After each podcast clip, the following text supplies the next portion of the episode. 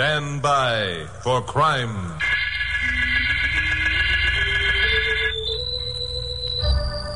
Hi, Chuck Morgan again, newscaster on radio station KOP here in Los Angeles.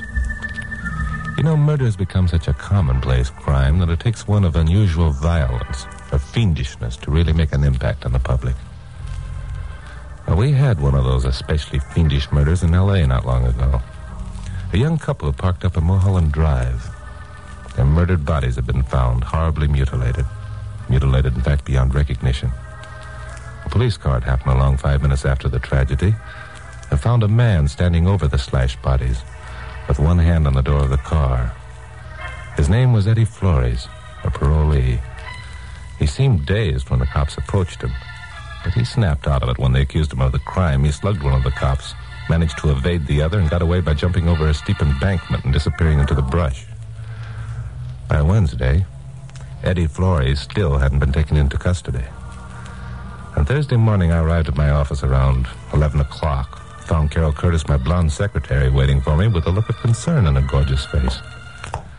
What's the matter, Glamour Puss? Have a hard night? Yeah. I had a hard night wondering why you didn't take me to dinner after your 11 o'clock broadcast like you promised. All that. Well, you see, Glamour Puss, I had Uh, we, something that... we'll talk about it later. All right. Right now, there's a female waiting to see you in the outer office. A female. Is she good looking? Well, what do you care if she's good looking or not? Good looking girls are always easier to talk to. That's why I hired you, Glamour Puss. Oh, is that? Oh. What was that you said? I'll better get you. Who is she? What does she want? oh, Chuck, do you really think that yes. Now, who is she? Oh, you're so romantic. Well, hold on to your hat. She's Eddie Flores' girlfriend. Eddie Flores. Come on. What are we waiting for? Chuck, wait. She's a nice little thing, and Good. I- The nicer the better. Rather, with a direct quote from Eddie Flores' girlfriend, help my 7 o'clock broadcast. But Chuck, if you'll only listen Hello. I'm Chuck Morgan. I understand you know where Eddie Flores is hiding out. Chuck, I didn't say that. Anything you care to say, Miss, uh... Constance. Emily Constance is the name, Mr. Morgan. And to answer your first question, yes. I do know where Eddie's hiding out. You do? Holy smoke, what a break. Look, I'll tell you what I'll do, Emily. If you tell me where he is, I won't say a word to the police until after my 7 o'clock broadcast. Isn't he wonderful? Miss Constance, if I were you, I'd tell him to drop dead. Shut up, Glamour Puss. Besides that, Emily, I'll pay you $1,000 in cash, and you'll have six hours to shift Eddie to a different location. Well, thank you very much, Mr. Morgan, but the $1,000 doesn't interest me. However, I'll be glad to tell you where Eddie is hiding. You will. Emily, before you say any more, let me tell you about this man. You won't have to, Miss Curtis. Thank you just the same. I know a lot about Mr. Morgan. I never miss one of his broadcasts. I know he's fair and honest and tries to help people like Eddie who's falsely accused of something he didn't do. No, no, not another one of those. Here I go again. I'm sorry, Mr. Morgan. If that isn't true, I'll... You're on the right track, Emily. Stick with it. The big lug is putting on his usual act. It inflates his ego. Now you tell him your story exactly as you told it to me. Glamourpuss, I don't know why I didn't fire you months ago. And I don't know why you didn't take me to dinner last night. Oh, but that's something we'll talk about later. Okay, Emily, tell him. There isn't much to tell, except that Eddie didn't murder those two people. If you'll only see and talk to him, you'll know I'm telling the truth. Would you do that, Mr. Morgan? No. In the first place, Emily, if I knew where Eddie Flores was hiding, I'd be duty bound to tell the police. In the second place, the evidence is too strong against the boy. And in the third place, he jumped his parole, which is practically an admission of guilt. Well, don't give up, Emily. He'll weaken. If he doesn't, we won't have any story tonight. I can understand your feelings, Mr. Morgan. That's why I. I have a proposition to make. A proposition. I wish I had the words to convince you that Eddie is innocent, but only Eddie can do that. That's why I'm willing to take you to him. If after you've talked to him you're still convinced he's guilty, then Eddie will let you take him to the police. It's a good deal for everybody, Chuck. It's Eddie's only chance. And win, lose, or draw, you have a good story. Mm, makes sense. Still. I have one more offering to make, Mr. Morgan. Yeah? What is it? Eddie knows who owned the car in which the murdered couple were parked.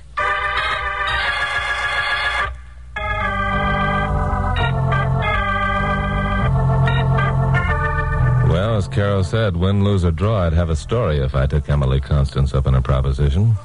So, directly after my 7 o'clock broadcast, I headed for the address Emily had given me. It was no wonder the police hadn't been able to pick up Eddie Flores. He was hiding out in the last place I or anyone else would expect to find him.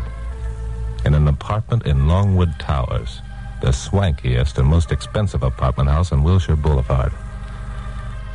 It didn't make sense because Eddie had been working part time in a tree nursery, earning less than 50 bucks a week. But anyway, I survived the lofty looks of the uniformed doorman and the uniform elevator boy and found apartment 1121. Oh, hello, Mr. Morgan. We've been waiting for you. Hello, Emily. Quite a place your boyfriend picked out for his hideout. It cost 500 a month in advance. It took every cent Eddie and I could scrape together, but we knew no one would look for him here. And you don't expect to be here for more than a month. We hope that Eddie will be leaving tonight. Oh, here's Eddie now. Eddie, this is Mr. Morgan. Hello, Mr. Morgan. So you're Eddie Flores. Well, Eddie, you're about 15 years younger than I thought you'd be. How old are you, son? 21. 21. And already a parolee. You're off to a bad start, Eddie. Do you know why I'm a parolee, Mr. Morgan? Why should I know or care? That's why I asked Emily if she'd try and get you to come here. I agree there's no reason why you should know or care why any parolee did time. But when one of them affects you personally, I think that should change the complexion of things. I don't get it. Well, let's look at it this way. I'm a parolee. Uh-huh. I try to get a job. I have to explain about my past. What happens? Everyone turns me down simply because I've been in jail. They don't even want to know why I was there. They aren't interested. Is that fair? Maybe you got something there, Eddie. A guy's got a couple of strikes on him after he's done time and tries to go straight. Just why were you in jail? I was in college at the time, studying forestry. One night, a bunch of us went to a roadhouse and had a few. Yeah? A guy named Bob Talmage owned the car we were in. He'd been drinking straight shots. The rest of us didn't know that. Bob hit a man on the way back to school and almost killed him. All of us got a year for it. I see. It was when I got out on parole and tried to get a job that I realized how much the world is against a man who's done time. You think that I'm in a position to give these parolees a break? huh? Well, yes, you've got a reputation for things like that. Now, wait a minute, Eddie. Take it easy. Seems to me you're getting off the subject. You said nothing yet to convince me you aren't guilty of those murders. What were you doing up in Mulholland Drive, anyway? I. I was taking a walk. You were what? Oh, please believe him, Mr. Morgan. Eddie's interested in forestry, in nature. That's all he cares about. He spends all the time he can out in the woods. Even at night? There's a lot to interest a man in the woods at night, Mr. Morgan. Even if the woods consist of the brush you find up on Mulholland. Okay, okay, so you were taking a walk. What happened? I came to this parked car. I thought I recognized it. I stepped off the road for a closer look and found the bodies. Yeah. I was standing with my hand on the car door when the police arrived. I got scared. I, I knew I didn't have a chance. That's why I ran. Why did you know you didn't have a chance? Because the car belonged to Max Royster. And last summer during vacation, I got a job driving for him. When I found out what he did for a living, I, I tried to quit. And he had some of his boys beat me up. Are you talking about Max Royster, the numbers racket king? Yes, that's right. I even had a motive for wanting to see him dead. But he isn't dead. It wasn't Max who was murdered. I didn't know that. The bodies were so badly mutilated. Oh, yeah, yeah. That's right. Eddie, your story is cockeyed enough for me to almost believe it. Oh, thanks. But look, Mr. Morgan, whether you believe it or not, I'm giving myself up to the police tonight. What? I've only waited this long because I wanted to talk to you. Everyone's against me. I hoped I. I'd have you on my side.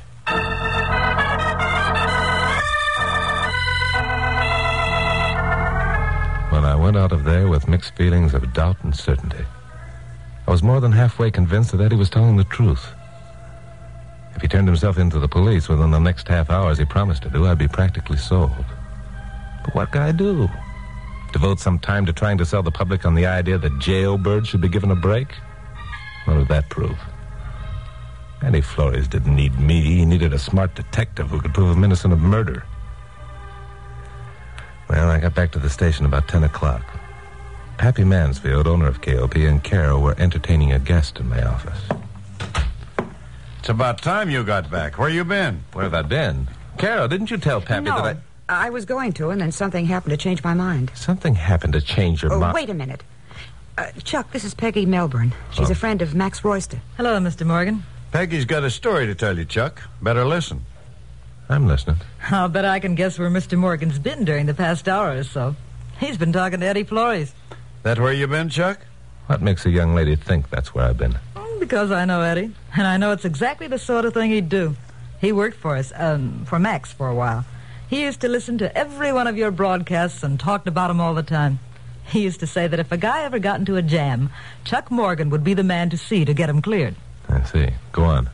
Oh, the kid was an actor. He had us fooled for a long while. Said he was studying forestry or something. Then one day we found out he was stealing our receipts. He and Max had a fight. Max beat him up. A sort of dog eat dog routine, huh? Hmm, it was then. It isn't now. Max quit the racket three months ago. He's going straight. We're going to be married. Well, well, Maxie's quit the racket. Mm-hmm. Chuck, there's a scoop for you. Quit isn't the word to describe it. Retired would be better. Why, I'll bet Max Royster has That's enough- not fair of either of you. A man tries to go straight, and he gets a reaction like this every time. What's wrong with the numbers game? Is it any worse than betting at the racetracks or playing poker or investing in the stock market? No one's forced to buy a number. Well, the only thing I can think of that's wrong with the numbers game is that it's illegal. Yeah. So you think that Eddie Flores has sold me a bill of goods, Oh, huh? sure, he knew he couldn't stay in hiding forever, so he picked the one man he hated and tried to frame him, making you the goat. Hmm, That's not an unusual experience for Chuck. Quiet, Glamourpuss. Now look, Peggy. Yeah? There's something about all this that smells to high heaven. Either you or Eddie Flores is an awful liar. Right now, I don't know which one of you is putting on the act. Would you believe it if I told you Eddie Flores gave himself up to the police a half hour ago? Nah, he's not that much of a sucker. What if he has? He hasn't. If he told you that, you were a fool to believe him. I know that little weasel better than anyone. Well, let's find out. Police headquarters? This is Chuck Morgan. Get me Bill Meggs, will you? Hello, Bill. I suppose you know about Eddie Flores turning himself in. What? Well, how about one of your substations?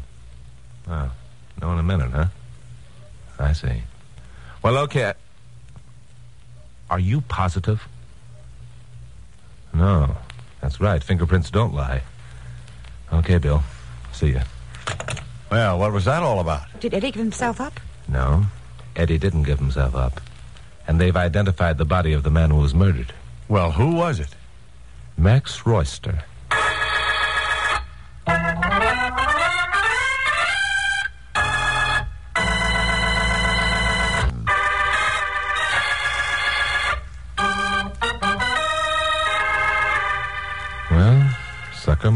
Gotten himself behind the eight ball again. And his glamourpuss had remarked it wasn't unusual. The trouble was that most times before I'd seen it out and had taken it. This time I couldn't see anything but a lot of ribbing from Pappy and Carol for the next few weeks, which would be tougher to take than my regular weekly beatings.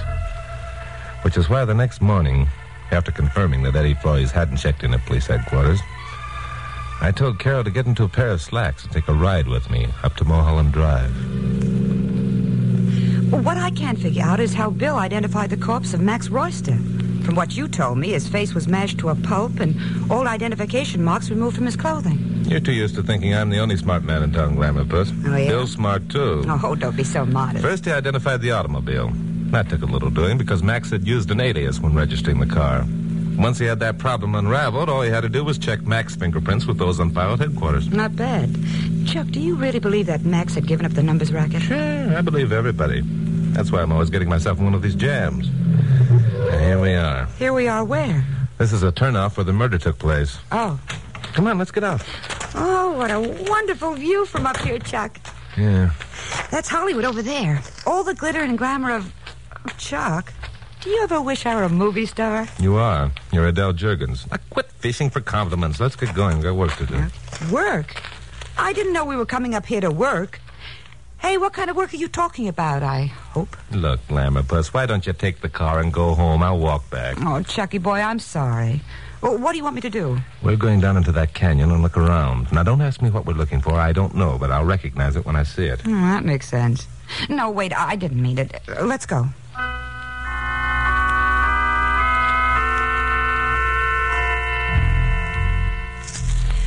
Well, I'm certainly glad you told me to wear my slacks. This is no place for nylons. Did you think that was the reason I told you to wear your slacks? Well, if it wasn't. Oh, you cute kid. well, let me tell you something, Chuck Morgan. I look just as good in slacks as yeah, any. yeah, yeah. Okay, Glamourpuss. I was only kidding. yeah, funny man. What? What's the whoop for? We found it. You mean we found what we came looking for, but didn't know what it was, but we'd recognize it when we saw it? Yeah. Well, I don't see anything. Well, what is it? A rock. A rock. Now, look, you told me not to make gags. and- Hold it, Glamour Puss. This is a special kind of rock. It's a pretty jagged hunk of granite, isn't it? Hmm? See those dark stains? Oh, Chuck, that could be. Yeah, it could be blood. And this could very well be the weapon that the murderer used to bash in the faces of Maxie Royster and his girlfriend. It? Duck, Glamour Puss! Chuck, someone's shooting at us. Yeah, get behind this boulder. Hey, that was too close for comfort. We crouched there for at least five minutes while the marksman had fun, chipping off hunks of boulder close to our heads. After a while, the shooting stopped. I cautiously stood up, took a look around. A police car was coming around a curve in the mountain road. About a mile ahead, but closer to us, someone with a rifle was getting into a parked car. Glamourpuss and I started up the side of the canyon. By the time we reached the road, both the rifleman and the police car disappeared. We walked over to where the rifleman had been parked. Look around for empty shells, Glamourpuss. They're always good evidence. Well, what are we going to do if we find some? Turn them over to the police.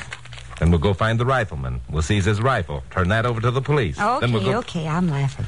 Well, there aren't any empty shells that I can see. No, but here's something. What? A perfectly formed footprint in this damp spot on the ground. Well, what does that prove? Nothing yet.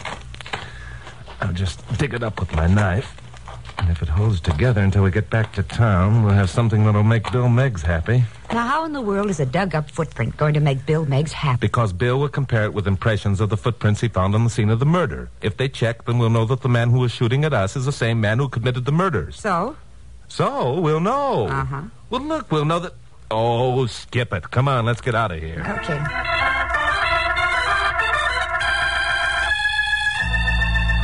Well, we drove back to town. I dropped Carol at the studio and drove over to headquarters. I turned my footprint over to Bill Meggs and ran into another blank wall. The murderer of Max Royster had been thorough in more ways than one. The police hadn't found a single footprint at the scene of the crime. Well, anyway, Bill promised to make an impression of the footprint I brought him, and I also turned over the blood-stained rock, asked him to dust it for fingerprints. On the way back to the studio, I got started off on a line of thinking that I couldn't shake off. It was still with me when I went on the air at 7 o'clock. After the broadcast, I checked through the telephone directory, found the address I wanted, and by 7.25, Glamourpuss and I were headed for North Beechwood Drive up in the Hollywood Hills.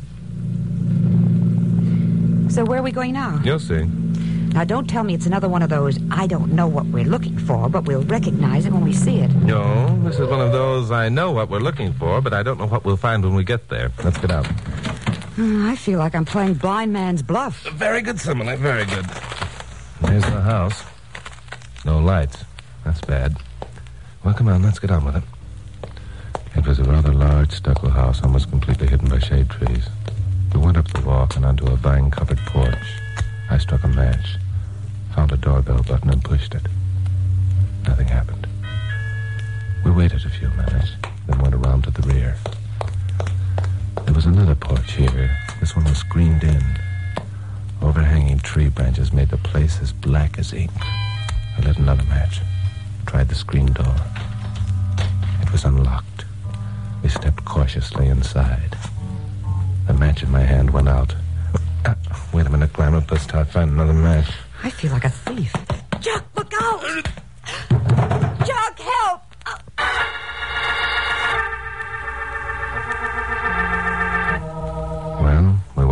Another one. I was out like a light. Eons of time later, I heard Glamourpuss calling me from a great distance. Chuck, are you all right? Chuck, are you all right? Chuck, speak to me. Mm, what? Oh, my head. Glamourpuss, where are you? I'm right here. How do you feel? Great. What happened? You were slugged, and I was practically choked to death. They tied us both up and left us here. Where's here and who are they? We're somewhere in that house, and I don't know who they are. All I know is that there were two of them. Look, for the past five minutes, I've been trying to get my nail file out of my purse. It's in my hands behind my back right now. Glamourpuss, you're a genius. Let me back up to you. We scuttled around on the floor until I could get the ropes about my wrists across the edge of the nail file.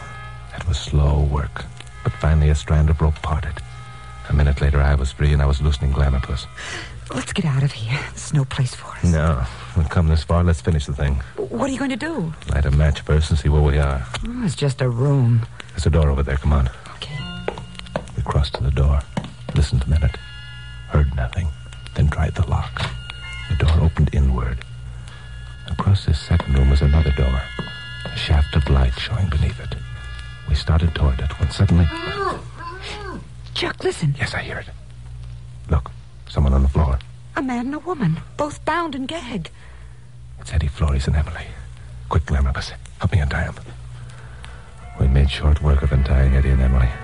Eddie's shoes were off, but they were on the floor beside him, and the first thing he did was to put them on. Oh, thank heaven someone found us. Are the police with you, Mr. Morgan? They were going to kill us, I'm sure of it. Oh, you poor kid. No, we're alone. Who took your shoes off, Eddie? They did. That was last night. They brought them back this afternoon. Well, there's an easy answer to that. Listen. It's the doorbell in the other room. Hello, Peggy. May I come in? It's Pappy. Yes. Mr. Mansfield, what are you doing here? Well, I got to thinking about things, and I wanted to ask you a few questions, that's all. What kind of questions? When you were at the station yesterday, you acted as though you didn't know Max Royster was dead. So? Good old Pappy, he's figured it out. Well, it seemed to me that if Max was missing for even a day, you'd know about it. As a matter of fact, that's the reason that I. I see. Don't shoot now, Joe. I want to hear what else Grant has to say. Okay, Peg.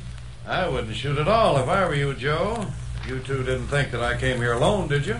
The police are all over the place. It was at this point I thought I'd better get into the act. If Pappy was kidding about the police, he'd be shot down like a clay pigeon. I wasn't willing to take that chance.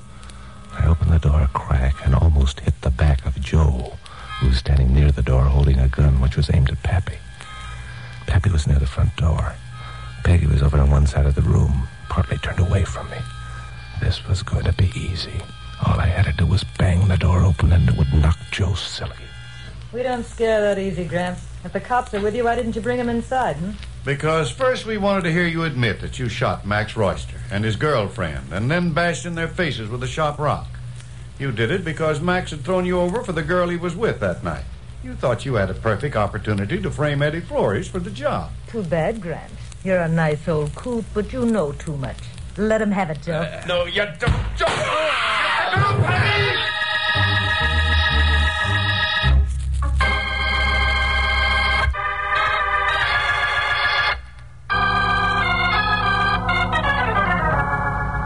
Pappy hadn't been kidding when he said the police were all over the place. They were. They swarmed in like ants when the payoff came. Pappy had put on a real show. He knew Carol and I were inside because he'd seen my car up the street. He persuaded Bill Meggs to wait out on the porch until he, Pappy, had talked a confession out of Peggy, the old goat. Still, by the time we got back to the office, I was a bit sore. Yeah, sure, sure. You did all right, Pappy, but you were certainly taking a chance with Joe's gun pointing down your gullet. Now, don't get sore just because Pappy stole some of your thunder, Chucky boy. I'm not getting sore. I wasn't taking any chance, Chuck. I saw you standing behind Joe. Oh, don't try to pacify him, Pappy. You did the whole thing yourself. He did not. I found the rock with Peggy's fingerprints on it, and I found the footprint. Footprint, ha! Yeah, the footprint. The footprint was planted up there by Peggy. She poured water on the ground and made a mud pack. This is Southern California, you know. It hasn't rained here for months. Peggy was wearing Eddie's shoes. That's right, Carol. We've got to give the devil his dues. Give the devil his. okay, I give up. It was Pappy's show all the way through. Do you mean you're going to give all the credit to Pappy? Why not? Sure, why not? Why not? But, Chuck, it was you who talked to Eddie, and you found the rock, and you who got your brains beat out. Glamourpuss. You're wonderful. Mm, so are you, Chucky boy.